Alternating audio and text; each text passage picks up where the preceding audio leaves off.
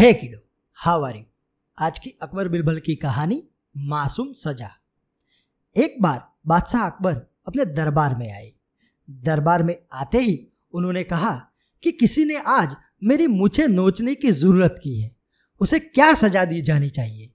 दरबारियों में से किसी ने कहा कि उसको सूली पर लटका देना चाहिए। तो किसी ने कहा कि उसके हाथ काट देने चाहिए। तो किसी ने कहा कि उसकी गर्दन को तुरंत धड़ से उड़ा देना चाहिए। बादशाह नाराज़ हो गए।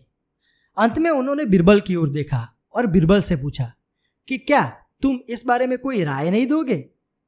बिरबल ने कहा, जहाँ पना, खता माफ़ हो।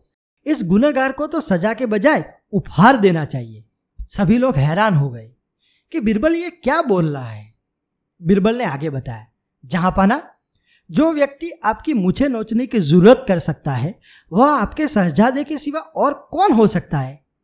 जो आपकी गोद में खेलता है।